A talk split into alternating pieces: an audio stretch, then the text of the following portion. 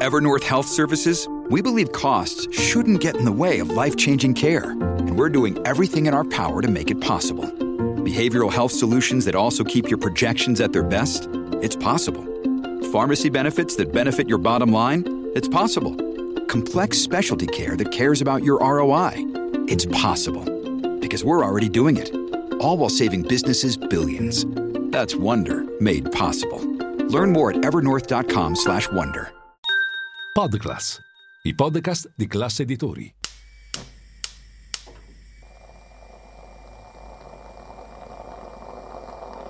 Buongiorno dal gruppo Classe Editori. Io sono Massimo Brugnone. Oggi è giovedì 9 novembre e queste sono notizie a colazione, quelle di cui hai bisogno per iniziare al meglio la tua giornata.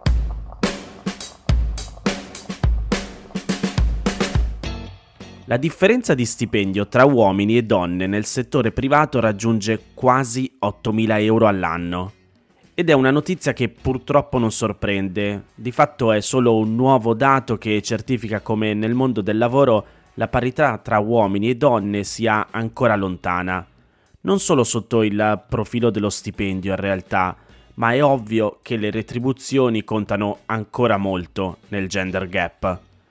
I dati riguardano il 2022. Lo stipendio medio annuo di chi lavora nel settore privato non agricolo in Italia è di 22.800 euro, ma è una media appunto perché se per il genere maschile sale a 26.200 euro, nel genere femminile scende a 18.300, con un divario di genere appunto di ben 7.922 euro. E le differenze, a dire il vero, non sono marcate solo tra uomini e donne, ma anche tra nord e sud Italia. 26.900 euro al nord, 16.009 al sud, mentre nelle isole si scende a 16.600 euro di stipendio l'anno. Un dato positivo c'è, anzi due. I dipendenti privati crescono nel 2022 del 4,3% in più rispetto al 2021 e cresce anche il numero di imprese, più 1,6%. Il problema è che a fronte di questa vitalità nel mondo del lavoro, il divario resta, e non solo evidentemente per il trattamento retributivo in senso stretto. Il divario di stipendio, infatti, secondo l'INPS, risulta significativamente correlato alla maggiore presenza di lavoro part-time nel genere femminile.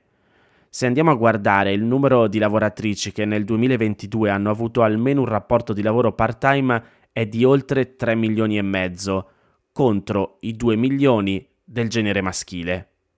Guardando le percentuali, nel 2022 il 21% dei dipendenti uomini ha avuto almeno un rapporto di lavoro a tempo parziale, mentre tra le lavoratrici la quota con almeno un part-time nell'anno è pari a circa il 49%, più del doppio.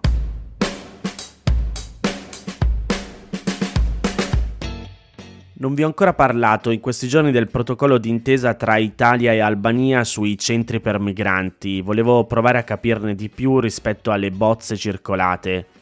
In sintesi, il protocollo prevede che l'Albania metterà a disposizione dell'Italia due aree del proprio territorio per la realizzazione di due centri per migranti. Secondo Meloni, le strutture saranno realizzate e gestite dall'Italia a proprie spese e sotto la propria giurisdizione. Le due strutture potranno accogliere in tutto fino a un massimo di 3.000 persone contemporaneamente e al massimo per 30 giorni. Tra queste non potranno esserci minori, donne incinte e altre persone considerate vulnerabili, ha detto Meloni. Di conseguenza, dopo un'operazione in mare, le navi italiane dovrebbero sbarcare una parte delle persone soccorse in Italia, minori, donne incinta e persone vulnerabili, e poi portare le altre in Albania. Come scrive Repubblica, di fatto se davvero dovesse entrare in vigore questo accordo, dalla prossima primavera si preannuncia un via vai di navi tra Italia e Albania questo perché in realtà i due centri, che forse in realtà sarà solo uno, scrive Repubblica, comunque anche fossero due, non saranno nient'altro che un hotspot per smistare i migranti che appunto saranno costretti a fare avanti e indietro, così come tutto il personale tecnico, avvocati, giudici, funzionari che saranno coinvolti nella procedura. In questo scenario teniamo conto che al momento i migranti soccorsi dalle autorità italiane vengono sbarcati nei porti italiani più vicini al Mediterraneo centrale, dove avviene la stragrande maggioranza dei soccorsi. Su tutti quello di Lampedusa e alcuni porti di Sicilia e Calabria. Imporre alla Guardia Costiera e alla Guardia di Finanza di sbarcare alcune persone a Shenzhen, il porto appunto albanese di cui si sta parlando, significa costringerle a un lungo viaggio. Dalle coste meridionali della Sicilia il porto di Shenzhen dista almeno 700 km, poco meno della distanza tra Genova in Liguria e Trapani in Sicilia. Da Shenzhen poi dovrebbero fare il percorso inverso per tornare in servizio nel Mediterraneo centrale. In tutto parliamo di 3-4 giorni di navigazione tra andata e ritorno. Da Lampedusa il tragitto sarebbe ancora più lungo. Sui giornali si trovano diverse ricostruzioni di quelle che potrebbero essere le fasi che dovrebbero affrontare i migranti, che, giusto per ricordarcelo, si sono già fatti giorni di navigazione in mare rischiando in ogni momento di morire per scappare dal proprio paese di origine.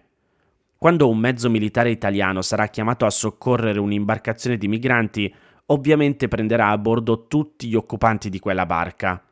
Sulla nave militare non verrà fatta alcuna cernita dei migranti né alcuna preidentificazione, ma allo stesso tempo la Premier Meloni ha sottolineato che in Albania verranno portati soltanto gli uomini maggiorenni, il che significa che il mezzo militare, direttamente dal luogo del soccorso, si dirigerà verso l'Albania dove farà sbarcare soltanto gli uomini.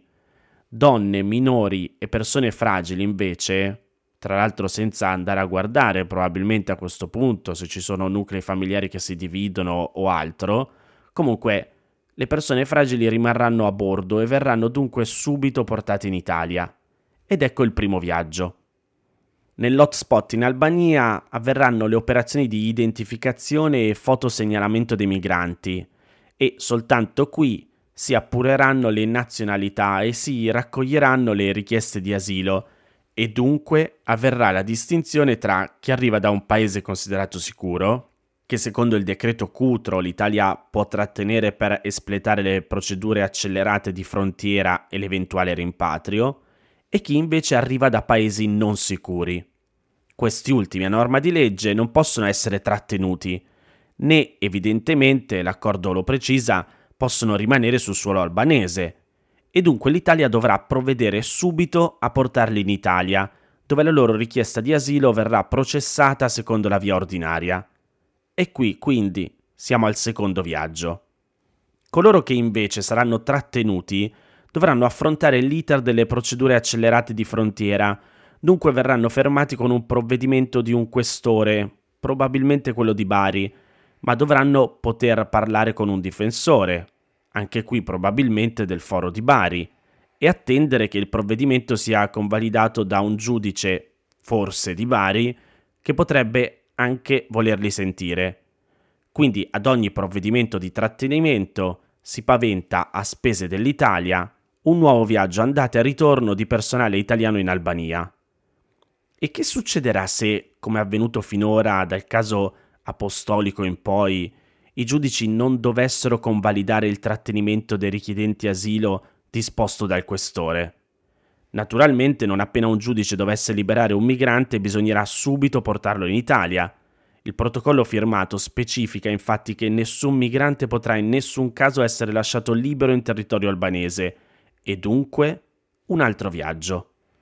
Per coloro che invece entro i 30 giorni di tempo previsti dalla procedura dovessero essere espulsi, si dovrà immediatamente provvedere al viaggio di rimpatrio verso il paese d'origine.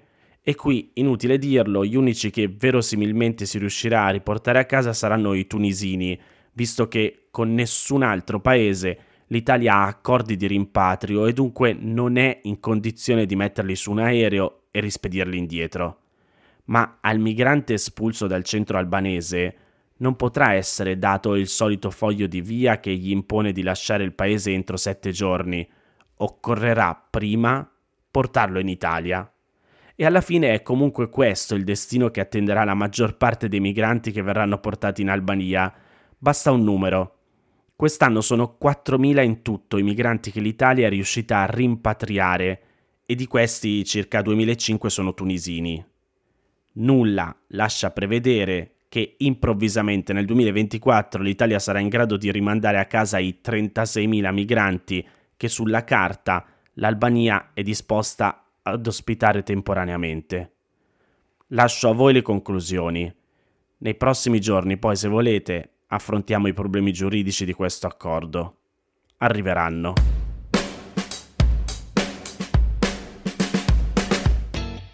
Quanti sono secondo voi gli italiani che negli ultimi 18 anni hanno lasciato l'Italia? Ci state pensando? Vi lascio un momento per pensare. Vi do un dato intanto. Il primo gennaio 2022 i cittadini residenti in Italia erano 59 milioni. Quanti possono aver lasciato l'Italia nel frattempo? Ok, ve lo dico, quasi 6 milioni. Una fuoriuscita che, secondo quanto si legge nella diciottesima edizione del rapporto Italiani nel mondo della Fondazione Migrantes, dal 2006 è cresciuta del 91%. E di questi 6 milioni il 48,2% è donna, con una presenza delle italiane all'estero che dal 2006 ad oggi è praticamente raddoppiata, più 99,3%. Se guardiamo da quali parti d'Italia si emigra di più, il 46% dei residenti all'estero è di origine meridionale, il 37% del nord Italia e il 15% del centro. La Sicilia è la regione d'origine della comunità di espatriati più numerosa, sono oltre 815.000. Seguono poi, restando sempre al di sopra delle 500.000 unità, la Lombardia, la Campania, il Veneto e il Lazio. A partire, a me viene da dire ovviamente, sono soprattutto i giovani. Il 44% delle partenze per espatrio nel 2022 ha riguardato giovani italiani tra i 18 e i 34 anni. E se vi state chiedendo dove vanno, o magari dove siete andati, visto che so che molti di voi che mi ascoltano vivete all'estero, il 75% di chi ha lasciato l'Italia è rimasto in Europa, il 17% è invece volato negli Stati Uniti e il 7% si è distribuito in tutto il resto del mondo. Ad oggi però le comunità italiane più numerose si trovano in Argentina con oltre 921.000 iscritti seguita dalla Germania e dalla Svizzera. Sarebbe interessante conoscere le storie di chi tra voi che ascoltate Notizia Colazione ha lasciato l'Italia. Se vi va, scrivetemi a notiziacolazione.it magari raccolgo un po' dei vostri racconti, di cosa vi ha spinto a lasciare l'Italia, cosa vi trattiene fuori dal nostro paese e se state comunque immaginando di tornare oppure no e poi potremmo inserirli in una puntata delle prossime settimane. Fatemi sapere.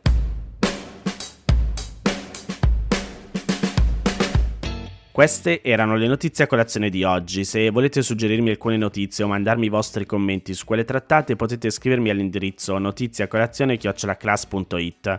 Se volete rimanere aggiornati, ci sono il canale Telegram e WhatsApp di Notizie a Colazione. Li trovate nel sommario della puntata insieme al link per gli altri podcast del gruppo Classe Editori.